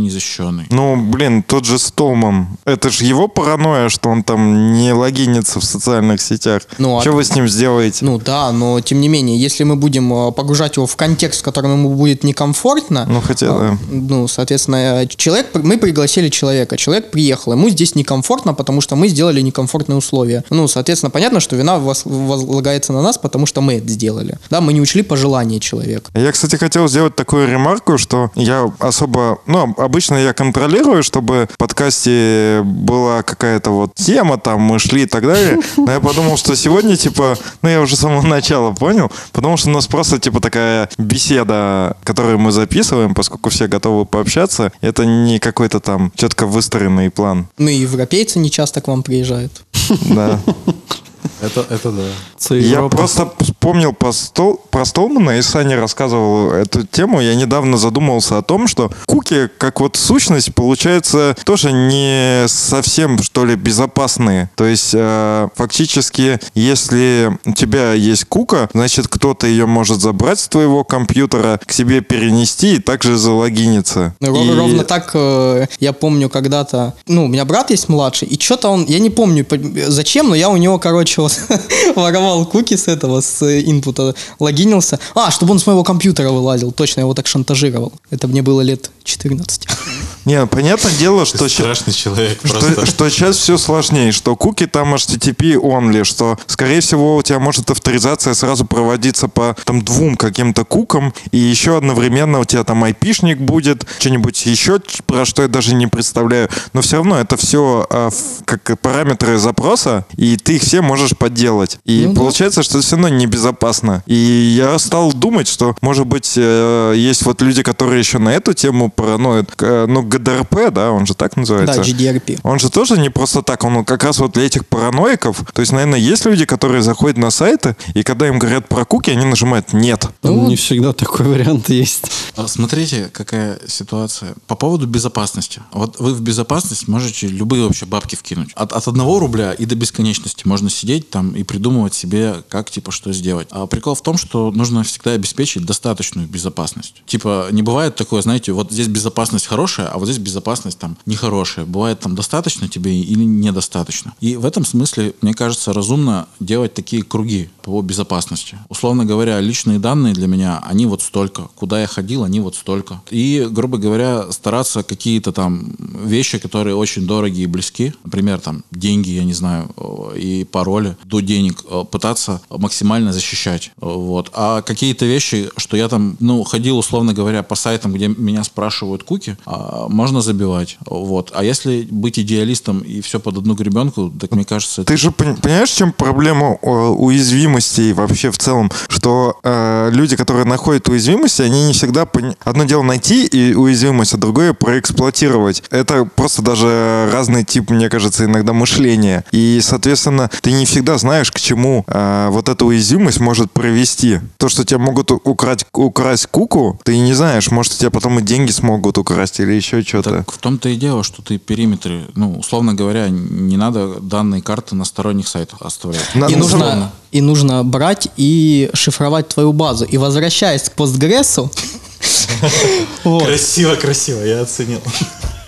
возвращаясь к постгрессу, э, то есть да, мы, получается, вот будем делать прям воркшоп, который очень-очень базовый, то есть тебе прям вплоть объяснить до того, как поднять вот этот э, PG-демон, э, до того, что такое вот джойны и, ну, и чем отличается там inner join от left join. А, а, извините, а как вот вы соединили фронтендерскую конференцию Postgres? Я немножко не понял. А, ну, а подожди, а у нас не фронтендерская конференция, у нас конференция про JavaScript, да, э, и JavaScript это такой вот э, язык, который очень много где можно запускать. А, зачем мы там, Ну, допустим, не в Postgres же. Ну, А, кстати, можешь кстати, через можно Можно и в Postgres. Леш, соединили с помощью GraphQL. Так более того, был у Николая Рыжикова, по-моему, доклад, где он показал, как сервер на Postgres можно без сторонних серверов поднять и общаться как с сервером Ну, не, Не, ну делайте, ты же- не делайте так. Ты же Postgres можешь использовать как базу данных у себя там на ноде тоже ходить. Ну да, да, вот, вот, собственно, и для Наверное, того, оттуда. чтобы, и если ты вот хочешь в бэкенд, ты учишься в бэкенд, ты только попробовал Node.js, тебе нужно, ну, уже более-менее понимать, как-то с базами работать. Э, И, собственно, именно это тебе и покажут, что, что такое база, как с ней работать, почему Postgres там а, сейчас, по- почему, собственно, вот э, сейчас многие говорят, что там вот Postgres, Postgres, Postgres, и, и, ну, э, вы вот можете слушать в подкасте, но не понимать, а чем, собственно, Postgres лучше, там, я не знаю, мускуля, или... Я знаю, чем э, Postgres лучше ракловых баз. М? Он бесплатный. Это- Ну да. Смотрите, помимо Postgres, там есть, если мы говорим не про воркшопы, там есть еще и Kafka. Мгм. Доклад. Вот. И я могу рассказать, я очень за это сам топлю всегда в ПК. Ну, не один я, но вот лично я могу рассказать, почему это мне близко. А, смотрите, мне кажется, что у нас такое комьюнити, что оно... Ну, не то, что оно все, наверное, некоторые люди, они такие сидят у себя в коконах и думают терминами там реакта, да, или там ангуляра. Вот сидит человек в ангуляре, он с ним разговаривать невозможно, потому что, э, грубо говоря, он чисто ангуляровскими терминами общается. Чисто ангул, middle angular developer. Особенно я заметил на, на людей, которые пишут на реакте. Я тут внезапно окунулся в мир реакта, и там все время экшен креаторы, экшен, а куда я эти экшены дену? А на самом деле программирование, оно в целом несколько шире, чем набор каких-то заготовленных паттернов, которые предоставляет Facebook в своем реакте. Вот. Ну, Action Creator это редаксовская вообще тема. Да я понимаю, я же про всю говорю инфраструктуру вот эту всю. Если человек, знаете, такой человек в React пришел, он, он знает, э, он знает Redux, Redux, и он знает еще нашлепки на, на Redux, чтобы его сделать еще лучше. Да, он... Сага там И они, и они все спорят между собой, Фо- какие... фор- Да ладно, еще формик, веб-пак он знает, э, TypeScript. Не надо Да, принижать, он там вообще А монстр. тут, а тут, а тут э, появляется возможность, пусть даже такая Парсит. призрачная, что придет человек и узнает, что есть, оказывается, очереди. Если мы говорим про Стримы. тот же про тот же GraphQL, например, да, то там есть subscription ы. И э, если вы почитаете по GraphQL, которая, в принципе, технология больше во фронтенде распространена, как с этими subscription ами работать, то вы не найдете ни одной нормальной статьи про то, как, чтобы сообщения, например, не терялись. Или как, чтобы они приходили в одном и том же порядке. Разве если чувак работает, например, с Angular, у него в RxJS нету подобного функционала? Насти. А Вопрос, вопрос в том... Что? Функциональности. Окей, хорошо. Минутка занудства. А, а, Тут вопрос, какие очереди? Ну, то есть, если мы говорим про... А в Ивентлупе есть очереди? Да я понимаю, что много где есть очереди. Проблема в том, чтобы быть немножко дальше за границей того, что тебе приходится, для того, чтобы, ну да, этот пресловутый T-shape был. Для того, чтобы ты понимал, почему бэкэндеры так сделали, а не иначе. Вот. Для того, чтобы в какой-то момент, если тебе наскучил фронтенд, ты мог уйти в бэкенд. И я таких людей знаю, они через ноду потихонечку ходят, например, в Go или еще куда-нибудь. Так более того, люди даже, которые работают с бэком, они э, не, не всегда знают, что такое Kafka и какие она конкретно проблемы решает. И почему выбор иногда взять RabbitMQ обычную очередь, это ну, не очень хороший выбор с точки зрения там, определенных сервисов. Э, да, и, собственно, вот я здесь соглашусь с Лешей, что иногда нужно давать доклады, которые смежные и просто вот твою картину, э, вот эту вот девелоперскую, расширяют, что есть еще такое, и, возможно, у меня сейчас на работе есть такая задача, которая идеально бы решилась, именно вот конкретно, если бы я о- об этом знал. Но я просто об этом не знал, потому что я либо не копаю в это, э, либо я пытаюсь решить вот это теми методами, которые я знаю, которыми я раньше решал, который опыт у меня сформировался. Не, это удобная штука. Я просто во фронтенд пришел из бэкэнда. Ну, хоть... Ну, короче, все равно PHP тоже можно назвать бэкэндом. Мы как бы там... У нас тоже и разные базы данных существовали. Как бы мы пользовались там кучей всего. И кэши, и прочее. И как бы, ну, это дает тебе, ну, какое-то преимущество, когда вот ты взаимодействуешь с бэкэндерами и примерно их понимаешь там. И если тебе надо там SQL-запрос какой-то написать, для тебя тоже там не проблема. Ну да, да, это ровно про это. Ну, опять-таки, и с фронтендом те же дела, А, потому что, ну, возвращаясь вот к WebGL воркшопу, а, а, опять-таки, с WebGL не все работают, но, тем не менее, это определенный такой опыт, который помогает тебе расширить определенные вот рамки познания. А, Это с одной стороны. С другой стороны, возможно, ты найдешь вот в этом опыте какой-то такой кейс, который очень легко может э, решить твою проблему на, там, на текущей или в будущем. То есть э, я сразу вспоминаю, вот когда я только Vue учил, самое-самое, и э, я, получается, там читал статью про то, как ViewSet работает. Ну, когда у вас есть, вот, допустим, объект, э, вы его только обновили, он не стает observable, observable объектом. И, собственно, и когда-то я столкнулся с этой проблемой, я вспоминаю эту статью, которую я там читал месяца три назад, и такой, о, ViewSet, все работает, замечательно. А, а так бы я сидел и искал, а в чем проблема, а как ее решить, А, исходя из того опыта, который у меня сформировался. То есть, а, за что я люблю вот и конференции, и там статьи какие-то, и подкасты послушать. За то, что ты вот, э, у тебя жизнь в принципе ограничена, и опыт твой как разработчика, а, он во временных рамках как минимум ограничен. И вот пытаясь взять вот там, вот там, вот там, а, ты составляешь определенную такую карту, mindset, который э, ты, ты можешь бабах вспомнить, о, а я читал это в такой статье, это решало такую-то проблему. Или я помню, у меня вот там на такой-то конференции я слышал доклад от такого-то человека, и у них там был такой опыт конкретный, они его решили вот, вот так решить. А, и ты можешь брать, и уже у тебя не только может даже одно решение быть, ты можешь послушать несколько докладов про это решение, несколько статей про это, э, про разные решения, и у тебя уже будет выбор. Это вот дает очень большую, как по мне, лично для меня, это дает очень большое преимущество как разработчика, как человека, который может предложить несколько вариантов, потому что какие-то он трогал, а какие-то он слышал, их можно потрогать, написать proof of concept и показать, что вот это вот так, вот это вот так, вот это вот так. Вот у нас, когда Николай Матвиенко был э, в подкасте в Under.js, он, собственно, рассказал, что когда вы консультируете человека, вы можете, конечно, топить за какую-то конкретную технологию и навязывать ее прям люб- каждому просто, не вникая в то, какие вообще технологии, какое решение человеку нужно, что именно человеку нужно. Возможно, они другую проблему решают. А если ты именно вот берешь и вот распрост... берешь вот, вот эту такую охапку знаний, ты можешь посмотреть, ага, у, него, у, у моего заказчика такие вот проблемы,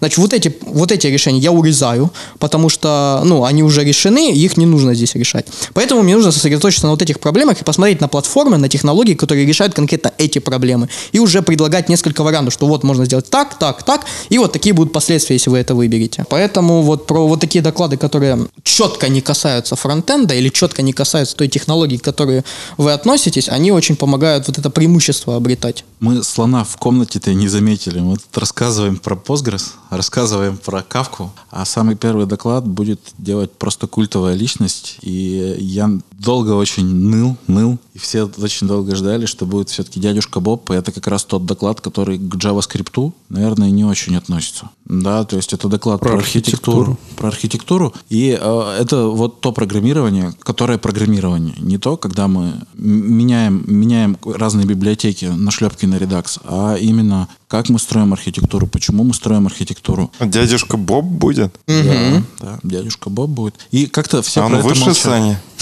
А, а, о, нет, он, кстати, ниже Сани. А, Да, мне кажется, что круче Сани мало кто есть. Ну да, да, да. На самом деле, смотрите, вообще я бы рекомендовал, чисто мое такое субъективное мнение, нужно ходить туда, где ты не знаешь. Условно говоря, самое плохое, что может произойти с человеком на конференции, если он всю жизнь писал на реакте, ходить и смотреть про реакт, потому что будет только разочарование. Как правило, новых идей там нету, если ты постоянно, если особенно ты там middle или senior уровня, ты уже знаешь, что там будет. Вот конкретно. А нужно ходить туда, где ты не знаешь, что будет. Может быть, оно не зайдет, но если заходит, то заходит прям. Не соглашусь. Знаешь почему? Потому что иногда э, тебе предоставляют доклад по той технологии, которую ты вот учил, на которой ты пишешь, э, но это доклад про, скорее не про саму технологию, не про какие-то расширения, а про ее деконструкцию. Вот когда мы берем какие-то практики и деконструируем ее, э, их эти практики. Вот, собственно, вспоминая сразу вот доклад, Алекс, я вот всегда забываю фамилию, э, который No Shit State Management. О, это мой любимый доклад. Да, вот, собственно, с одной стороны, это доклад про стейт-менеджмент. Но с другой стороны, это доклад про другой стейт-менеджмент. То есть, э, потому что вот иногда вот определенные практики, они становятся догматичными э, в определенной сфере. И просто, ну, технологии начинаются на них завязываться. Э, Самый яркий пример это Virtual DOM. То есть три самых популярных фреймворка, которые есть, там так или иначе реализован Virtual DOM. Мы можем это, конечно, называть фабрикой компонентов, или как там это в Angular оно называется, когда это не совсем Virtual DOM, это у нас фабрика, получается, компонентная. Э, Вот, но, тем не менее, ведет себя и крякает оно как Virtual DOM. И потом приходит Svelte, который говорит, а почему не делать вот так? Почему, собственно, не взять и не Virtual DOM, а просто компилить компоненты, которые, собственно, просто работают там с домом, с дом API. То есть это приходят и вот какую-то догму, которая уже является де-факто стандартом в индустрию, переосмысляют, переделают и показывают, как можно по-другому. Собственно, этот доклад, вот он абсолютно про то же самое, когда вот есть флакс архитектура, которая уже устоялась, а вот она такая есть, ее по-всякому просто распространяют. То есть берут и какие-то на нее фичи сверху накидывают, то есть, о, а давайте мы теперь вот в, там в флакс архитектуру observable кинем и назовем это Redux Observables или NGRX. Или а, а давайте мы вот сейчас сделаем как бы вот такие observable сами, э, не сами у нас observable будут, а у нас будут такие реактивные объекты и назовем это MobX. То есть по факту флакс, но вот с какой-то вот каким-то квалифайером. А здесь, собственно, человек берет и переосмысляет вот, вот эти все буквы, которые там в флаксе озвучены, и пытается вот построить что-то другое, а, взглянуть э, с другой стороны. Вот я люблю приводить пример собачки. А, вот собака, когда она не понимает, что перед ней, она вот так голову поворачивает. И с другой стороны пытается посмотреть на ситуацию. А, вот, собственно, вот такие доклады, которые вот этот поворот головы и смотрение на, на какую-то проблему с другой стороны, я очень люблю, потому что они начинают вот деконструировать. Это такой постмодерн, постмодернические такие доклады. Вот, собственно, вот такой доклад э, тоже. э, вот Леша его немножко это самое так иронизирует, но мне кажется, будет очень хорошо. Я, я даже схожу, при том, что, опять-таки, я вот э, э, разделяю вот, вот эти вот взгляды Леши, что там ходить не на то, что там э, ты знаешь, или не на то, что ты там пробовал. Вот здесь, э, мне кажется, ситуация в том, что нужно сходить и посмотреть, как по-другому можно. На самом деле, так-то нету правильного мнения, на что ходить надо. Потому что можно ходить на то, что ты знаешь, тогда ты укрепишь те знания, которые ты знаешь, может, что-то новое узнаешь. Не ходишь на то, что не знаешь, узнаешь что-то новое. Но это от То цели есть, зависит. э, То есть, смотря да. какие у тебя цели. Правильное оно с точки зрения того, какая у тебя цель. И э, ты своими действиями э, достигаешь ли этой цели. Ну да, я вот, например, на э, особенно последнее время, когда ходил на конференции, в основном слушал э, там 2-3 доклада, э, решал задачки и общался с людьми. То есть э.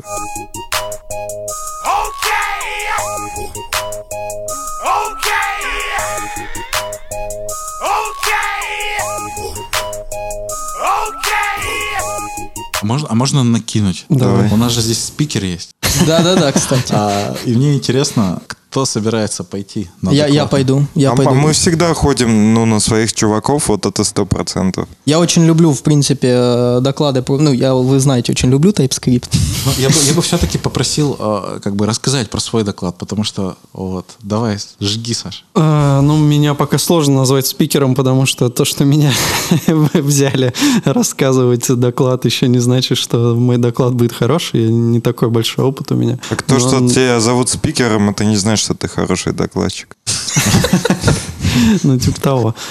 А, Я вообще хочу рассказать, ну, конечная цель рассказать о том, как с пользой применять рефлексию в TypeScript, в том числе декораторы. Ну, в общем, на примере библиотеки, которую мы написали внутри нашей компании, которая, ну, то есть мы не нашли аналогов, э, написали свою, э, ну, которые бы подходили под наши требования. И я что-то подумал, что вроде прикольно получилось. Мы заиспользовали как раз-таки Reflect Metadata, и я не знал, до того, как я сделал эту задачу, я не знал, что вообще такая штука есть и что она довольно полезная. И понял, что, ну, в целом про это очень мало говорят, потому что это кажется какой-то немного маргинальной штукой. Типа люди как бы, ну, вот когда они смотрят, да, на какие-нибудь там прокси в JavaScript или там Reflect в JavaScript, они понимают, что это как бы, ну, наверное, что-то прикольное, но как бы хрен его знает, для чего это вообще использовать. Может быть, где-то там под капотом кто-то это использует, окей, но как бы вот, ну, именно в проектах это никто не использует, как правило. Может быть, даже для меня до сих пор Reflect, да, в JavaScript это, ну, типа, что-то странное. Ну, то есть этим как бы, ну, нормальные люди обычно таким Я не пользуются. помню, на собесе меня чувак удивил. Я говорю, как типа свойства из объекта удалить? Он такой говорит, рефлект. И, по-моему, мы с тобой, да, Сань, себе Да, да, собесили? Мы такие, типа, что, блядь?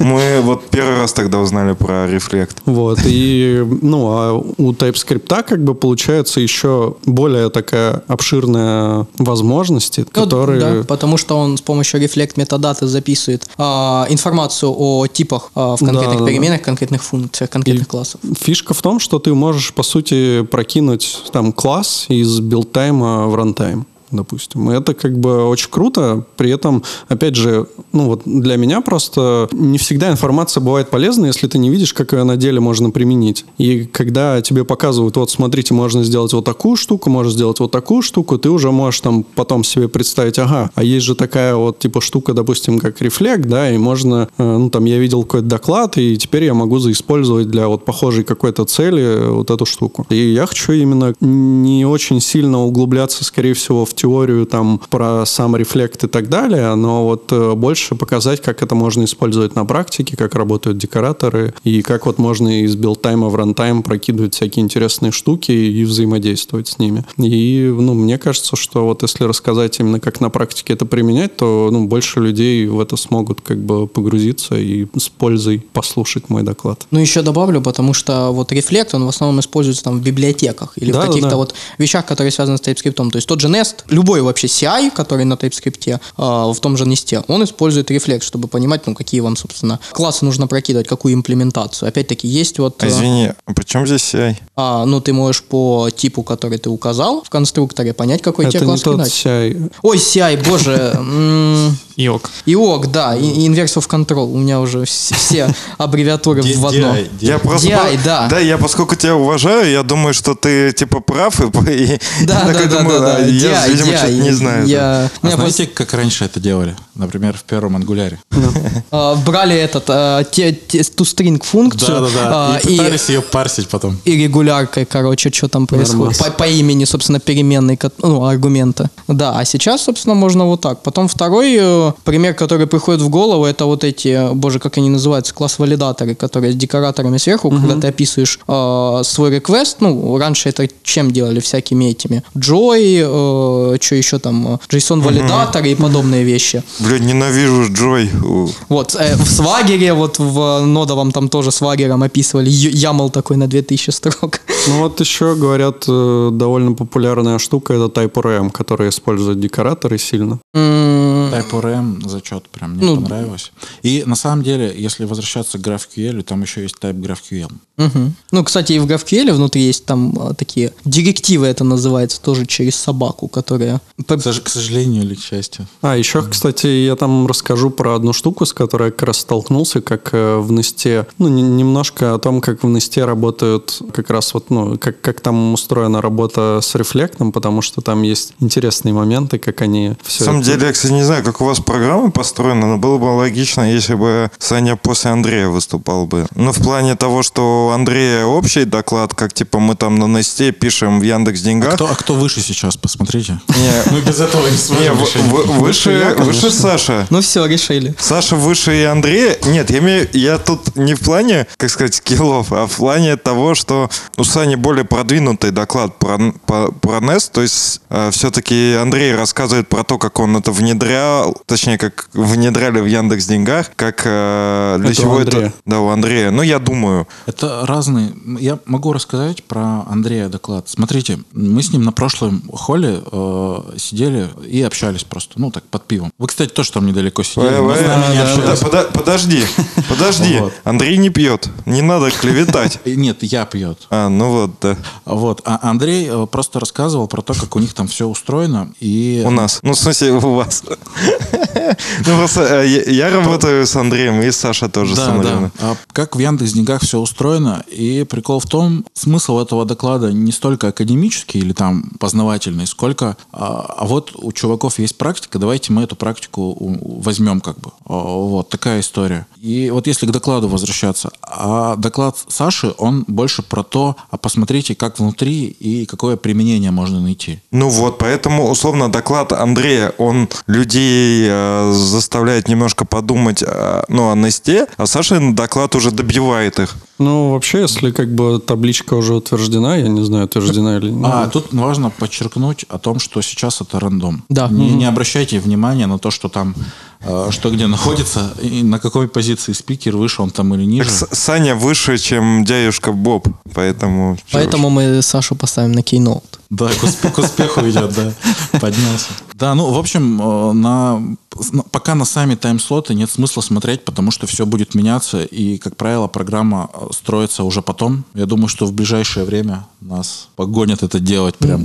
Да-да-да. Вот, и э, стараемся делать так, э, ну, как бы, чтобы людям было нормально. То есть, чтобы не было такого, что, например, э, две темы, и, ну, которые людям могут быть интересны, и они там в разных залах идут. Такой выбор без выбора. Да-да-да, е- бывает На такое. самом деле, кстати, по поводу Сашиного доклада, вот то, что Саша не сказал, может быть, там ты потом срежешь, потому что ты не хотел это говорить, но мне кажется, ты еще один акцент не сделал, что помимо того, что ты рассказываешь про, ну, интересную штуку, которую ты заиспользовал, рассказываешь вообще про то, что вы там запилили, у вас, э, прису- у тебя в докладе присутствует то, что обычно отсутствует вот при таких водных, это хорошая практическая ценность, потому что э, ту проблему, которую вы решаете с доступами, она в принципе очень популярная. То есть это практически там, мне кажется, каждое второе, третье приложение на Несте, оно сталкивается с этими же проблемами. Поэтому в том числе это интересно в плане реализации довольно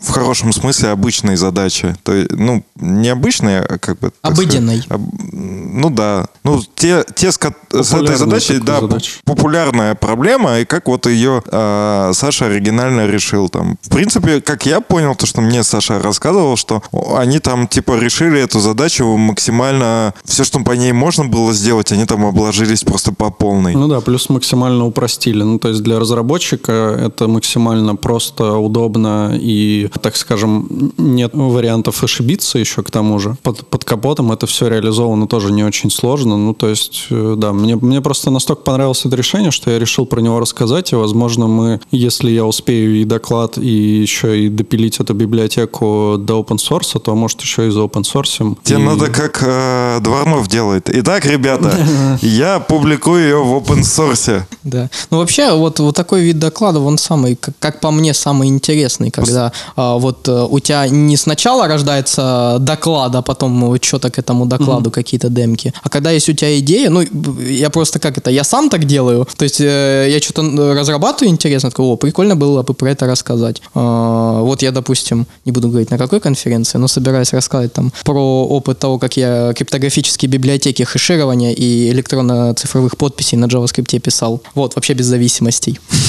Ну вот, я, я как раз то, что говорил, что типа вот твое или там библиотека мол, такой слушаешь, думаешь, а нахрена мне это? И типа ты думаешь, ну интересно посмотреть, как чувак это реализовал. А у Сани в докладе получается, что э, можно именно заострить на то, э, внимание на том, что это реальная проблема. Если ты там пишешь на бэкэнде, скорее всего, ты сталкиваешься с этой проблемой. Ну да, да, ну то есть э, меня просто э, а- обычно триггерит, когда мне начинают что-то про практическую ценность рассказывать, Вообще потому что у нас как бы в этом году, в этой конференции, на самом деле, несколько, несколько докладов таких. Э, Например, у нас есть э, Раджат Кумар, да, который расскажет про то, как они веб-пак у себя готовят в Netflix. И э, мне кажется, что это мега круто, потому что ну, они деплоятся без сборки. То есть они модули деплоят динамически, и такая практическая штука получается. К сожалению, в прошлом году он у нас, в прош- на прошлой конференции на Москву он не попал, а в этот раз он обещал доехать. Блин, вообще вот так вот посмотришь э, по, по, по программе, реально она становится, кажется, все круче и круче. Ну, там, кто-то просто говорит, что, допустим, раньше было лучше, но это довольно популярное мнение вообще обо всем, что в нашем мире происходит, типа, раньше было лучше. Вот, ну, в целом, ну, реально масштабы и, конечно, уровень, ну, докладчиков и вообще конференции в целом и докладов, э, он, конечно, удивляет в хорошем смысле. Но я, кстати, не мо- могу, не могу, точнее, не заметить. Вот мы уже как бы так два доклада про архитектуру упомянули, а у нас еще будет воркшоп про архитектуру. А, От но- Андрея? Э, Нет, нет. Э, От э, э, Алексея Богачука или Богачева, я путаю всегда. Не, Богачев это... Да, Богачук. Э, Вот. Но это будет доклад про... Ой, воркшоп про другую архитектуру. Просто Андрей же в Твиттере написал, что он объявил этот год годом архитектуры для себя. Ох, ох, ох уж эта архитектура. Ох Ну уж эти да. архитекторы. И здесь, собственно, да, будут э, на примере определенного проекта рассказывать, как этот проект оценить. Ну, там, я так понимаю, будут эстимейты, как правильно выставлять. То есть немножко про архитектуру, но про другую архитектуру, про ту архитектуру, которой занимается человек, у которого в лейбле стоит, что он архитектор. Ну, Я- скользкая дорожка такая, потому что, как правило, когда фронтендер говоришь слово архитектура, тебе сразу же учат собирать веб-пак. Да-да-да. Не, ну, э, тебе сначала про структуру папок расскажут, потом... Не-не. Потом, потом про архитектура. редакс, и уже потом, и уже потом, да. У Да-да-да. тебя сло- ко-ко-ко слои потекли, ко-ко-ко... Не-не-не, слои это уже, это уже в бэкэнде. У тебя слои, у тебя там есть все. Хотя, не знаю, вот в Angular там даже тоже вот это э, есть у тебя слой сервиса, просто там нет вот этого операционного уровня, он за ангуларом скрыт. Ко-ко-ко домены, блядь. Да, да. Есть, есть у меня один... Да, да, да. Воркшопы ни те, ни другие не будут записываться, да? Будут, почему? Будут? Да, вот, э, то есть ты прямо сейчас можешь на YouTube зайти и тот же воркшоп Павла Малышева посмотреть, он, по- он там сумасшедшее количество просмотров набрал. Да, я, честно говоря, не знал. у- удивляюсь, по- по- потому что, казалось бы, воркшоп он там на сколько, на 3 часа был, на 4? Вот, э, и, ну, люди вообще э, смотрят вот этот видос трехчасовой, четырехчасовой, и там реально, ну, хорошее количество просмотров. Э, То есть такой интерес. Кстати, А вот Павел знаете, а Малышев знаете, будет по доклад поводу, по поводу просмотров. Тут общался тоже с человеком. А я думал, ты скажешь, сколько у нас просмотров э, на видосе Не-не-не, с с Дэном Абрамовым. Короче, типа, знаете, Я есть такой, есть такой воркшоп о, для джавистов по спрингу. И там сейчас на данный момент 180 тысяч просмотров. Мне кажется, что это прям бомба. Почему там так? Потому что человек, который его делает, это Женя Борисов. А, как правило, всех к этому воркшопу отправляют. Ну, типа, знаешь, короче, ты спринг знаешь? Нет. Вот, короче, этот воркшоп. И, иди, короче, и смотри. Даже не воркшоп там, а доклад. Называется, по-моему, спринт-потрошитель. И там вот сейчас 180. Я даже на фронтендерских докладов ни на одном такого не видел. Даже самый популярный, даже зарубежный. А сколько там? 180 тысяч. 180 тысяч. А, у нас с Дэном 20 всего лишь. Ну, да. Всего лишь в 9 раз меньше. Я, кстати, по- подумал, а, вот у Сани называется доклад а, «Рефлексия в TypeScript». Я же правильно, да, ударение поставил? Рефлексия. Ну ладно, хорошо, рефлексия в JavaScript. Я подумал, а если бы тот же доклад рассказывал бы Денис Мишунов? Он бы, короче, провел бы э, параллели с рефлексией и, типа, свои внутренние переживания накладывал бы на- одновременно на технический доклад. И опять, как всегда, приглушенный свет, грустный голос. Это speech. А название еще можно в смысле, от меня хейт-спич? Так не, а в чем тут хейт? У него есть... Не, я, я, кстати, к нему очень хорошо отношусь. Это, видимо, твой хейт. Не, ни майнд. в коем случае. Ну, в смысле, я очень восторгаюсь его театральными навыками. Он, И с- он очень, мне очень его презентации нравятся, кстати. Да, и презентациями, кстати, тоже. А знаете, что круто здесь? в том, что у человека есть свой стиль. Да, и стиль у него И есть. как раз-таки, когда мы говорим про личный бренд, да, вот я сейчас немножко вот в это все инфо-цыганщину ударюсь, но когда есть у человека личный бренд, он у него по-любому есть. Вопрос в том, работает он на него или нет. То есть, условно говоря, стоит человек на сцене, и если ты можешь уже как-то описать Мишунова, это его большая победа, и он на самом деле большой молодец. Если вы посмотрите топовых спикеров в холле, которые вот там либо из года в год успешные, они, как правило, они все какие-то. То есть У него какой-то быть- Фридман вот сразу приходит в голову, вот у него тоже свой стиль. Вот Конфет в людей кидать. Ну, Фридман мы попробовали в, да. этом, в этот раз конфеты кидать с Мишей Полубояриновым. Мы, короче, смотрелись как какие-то недоумки, в отличие от Фридмана. Ну, то есть мы такие вышли, начали кидать конфеты, их никто не ловит. Мы такие... Я первый оттуда ушел, Миша подольше покидал, но в итоге никто не сможет да, Виталия переплюнуть в этом, да. Да, то есть э, это ты правильно замечаешь, что у таких вот реально у довольно именитых людей у них реально есть такой свой, свой- свою- своя фирменная подпись в докладе. Когда ты, ты даже можешь просто презентацию смотреть и понять э, даже без подписи, чья Не, это ну в- этом же прикол, что ты идешь. Это еще нюанс в том, что я вообще хожу не доклады слушать, а больше на шоу. То есть, если мне докладчик нравится, как он э, рассказывает или что он делает, ну, в случае Мишунова, мне вообще как бы по барабану, он будет рассказывать. А, я хочу, ну, я именно получаю удовольствие. То есть, а, если какой-то даже крутой доклад рассказанный плохо, я на этого докладчика больше ходить не буду, потому что, а, ну, я именно от форм, мне важна форма. А мне, кстати, вот наоборот, я больше люблю контент, чем форму. Вот даже я вот, э, у меня любимый пример, позже вспомнить бы фамилии все сегодня. Блин, я, я работал с этим человеком, понимаете, вот насколько мне... О, а мы, кстати, пока, пока ты вспоминаешь, мы с Аней сегодня э, вспомнили, можете топового спикера позвать, которого ни разу не упоминали, но он прям бомба. Давай, жги. А, как, как имя? Блин, Я фамилию забыл. Имя, о, точнее, фамилию помню, имя забыл. Ну, этот. Ну, скажи фамилию хотя бы. Слушайте, а можно я пока... А, Балмера? Как его зовут-то? Стив Балмер? Стив Балмер, да, позовите Стива Балмера. Вы видели его, доклад, видели. Его какие-нибудь доклады, презентации? Я, если честно... Не, Не, с- не видели этот видос, где он выбегает developers, developers, developers, developers. Это просто бомба, я говорю, надо звать. стоп- Если он не умер еще с такой активностью, он просто человек, как будто амфетаминов переел, у него столько энергии. Ну реально он бешеный. Ну, у нас, кстати, будет Кен Виллер из React сообщества. Э, вот, мне он кажется, тоже очень активный, типа. э, ну, у него такая тоже своеобразная подача. Э, наверное, некоторые даже скажут мускулинная такая подача. А, то есть мне как раз как любителю формата, э, как э, под, э, по- Фирменного пода- стиля. Фирменного стиля и упаковки мне надо туда идти, да. Думаю, да, думаю, тебе прям зайдет. Слушайте, я знаю то, что вот про доклады, если мы берем, никаких правил нету. Короче, вот рассказываю. Например, тот же Виталий Фридман, топовый абсолютно э, чувак, а, что ведущий топовый, что спикер топовый, нарушает абсолютно все правила, которые предписываются. То есть ты приходишь на курсы по публичным выступлениям, тебе говорят, не ходи по сцене. Виталий носится туда-сюда, я не знаю, как там, как угорелый. Кидается конфетами, и это клево выглядит. Миша, ну, кстати, тоже ходит по сцене. Да, но при этом, при этом, типа, бывают такие люди, которые пытаются ходить по сцене, и получается какая-то, ну, фигня. Типа. О, это я, это, короче, вот если хотите посмотреть, что такое аутизм, посмотрите э, Харьков JS 2018 вот где я Вот, выступал. А бывает, а бывает, там, я не знаю, чувак может вообще просто э, стоять молча, абсолютно безэмоционально что-то рассказывать. И это тоже может быть бомба. А- Абсолютно. И я понял, что вообще правил никаких нету ни у кого. Если либо есть, типа, либо хороший доклад, либо плохой, а Я остальное- как раз то, что мы вначале обсуждали, проведу аналогии.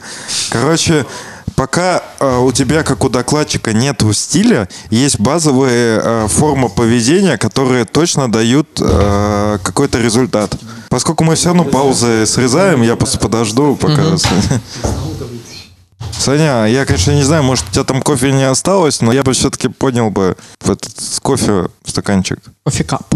Короче, можно, да, Сань? Да. А, Я говорил про то, что пока нету сформировавшегося стиля там у спикера, или если ты там одежду носишь, у тебя тоже нет сформировавшегося стиля, то форми- э, рекомендуется какие-то базовые цвета носить, в которых ты будешь э, всегда нормально смотреться. И тут то же самое. Это базовые методики, которые, если ты будешь соблюдать, они будут хорошо смотреться в любом варианте. А вот если ты уже чувствуешь себя уверенно, то ты можешь уже там сам экспериментировать, ходить и так далее. Не соглашусь, потому что ты можешь использовать вот эти вот какие-то базовые наработки или копировать чей-то стиль, но это будет получаться не очень. Вот, собственно, например, с конфетами может это показательно. э, Нет, я, я, конфета-то не является. Это как раз э, то, что Леша говорил, что... Но это определенная фишка, которую ты, возможно, Нет, хочешь включить ну, себе что, что как раз Фридман нарушает киданием конфетами базовые принципы. Но мне кажется, что а, это все про то, что если ты чувствуешь себя органично в чем-то, то ты можешь это делать нормально. Ну, если ты, если никто не кидает конфеты, а ты думаешь, блядь, заебись тема, значит, ты кинешь и будешь себя органично в этом чувствовать, и все будет нормально. То есть Смотрите, это а же тоже... можно, можно перебью тут? А, Очень важная мысль. Смотрите, лучше всех, как мне кажется, в этом понимают преподаватели по актерскому мастерству. Если вы э, с каким-нибудь человеком так получится поговорите, то у них очень важно, э, почему ты находишься здесь. Ну, вот почему ты в кадре и почему ты играешь. Это называется некоторое понятие актерская сверхзадача какая-то, еще что-то. Получается, что ты можешь быть в любом образе абсолютно. Но очень важно, почему ты на сцене, что ты доносишь. И очень важно, чтобы ты целостно смотрелся. Например, э, вот я там очень большой чувак, очень медленный. Если я начну суетиться туда-сюда бегать, будет, ну, типа, смех просто. Поэтому мне хорошо быть ор- органично в моем стиле. А, а Виталий, он такой живой весь, быстрый, ему хорошо в его стиле. Понятно, что база, ну, это типа, знаете, как э, лучше делай так, как, как вот написано в книжке, ну, типа, ногу себе не сломаешь на сцене. Ну, хорошо, там написано стоять,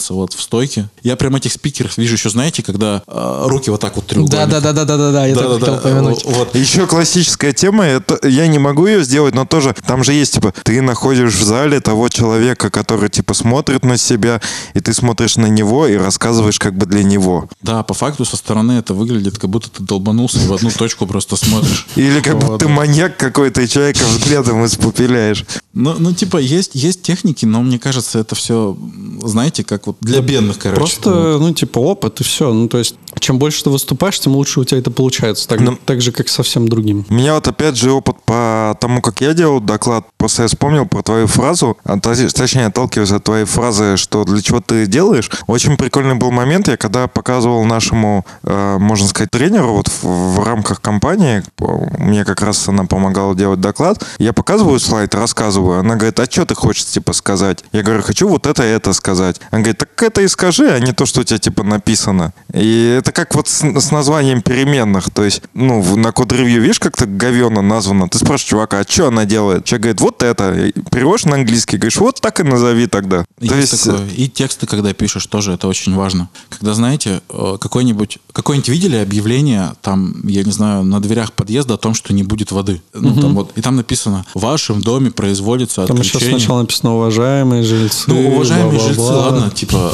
уважаемые жильцы, в вашем доме планируется там, и вот это вот все, когда люди вокруг да около. Напиши ты просто, не будет воды с такого по такое. Приносим извинения. Все, человек читает коммуникацию, и этому тоже учится. Примерно то, что ты говоришь, также в докладе работает. Да, но если тебе надо час рассказывать о том, что у людей не будет воды, то придется как-то изощрить. Ну, Не- тут или тебе когда не надо рассказывать час. Иди на lightning talk и расскажи там, привет, у вас у всех не будет воды. До свидания. Такая drop the mic и все. Кстати, знаете, иногда бывает такая история, у меня несколько раз было, когда спикер на входе ну, когда вот он уже попадает в программу, он на входе с хардкорным докладом. Ну, то есть, и он даже настолько с хардкорным докладом, что он тебя умудряется в этот момент провести. Ну, и весь программный комитет и все думают, сейчас будет хардкор. Начинаешь очищать шелуху и понимаешь, что там, ну, одна, две, три мысли, и у тебя в этот момент паника начинается, потому что, а как он, что он там час будет рассказывать? То есть, настолько, знаете, как бы он рассказывает не то, что он хочет рассказать, а рассказывает про какие-то вещи, там, знаете, когда у человека термины какие-то. А вот это такой термин, это такой термин. А по существу там докладом на 5 минут вышел, сказал, не делайте так и ушел. Ну или делайте так. Вот. И это тоже, кстати, есть такая история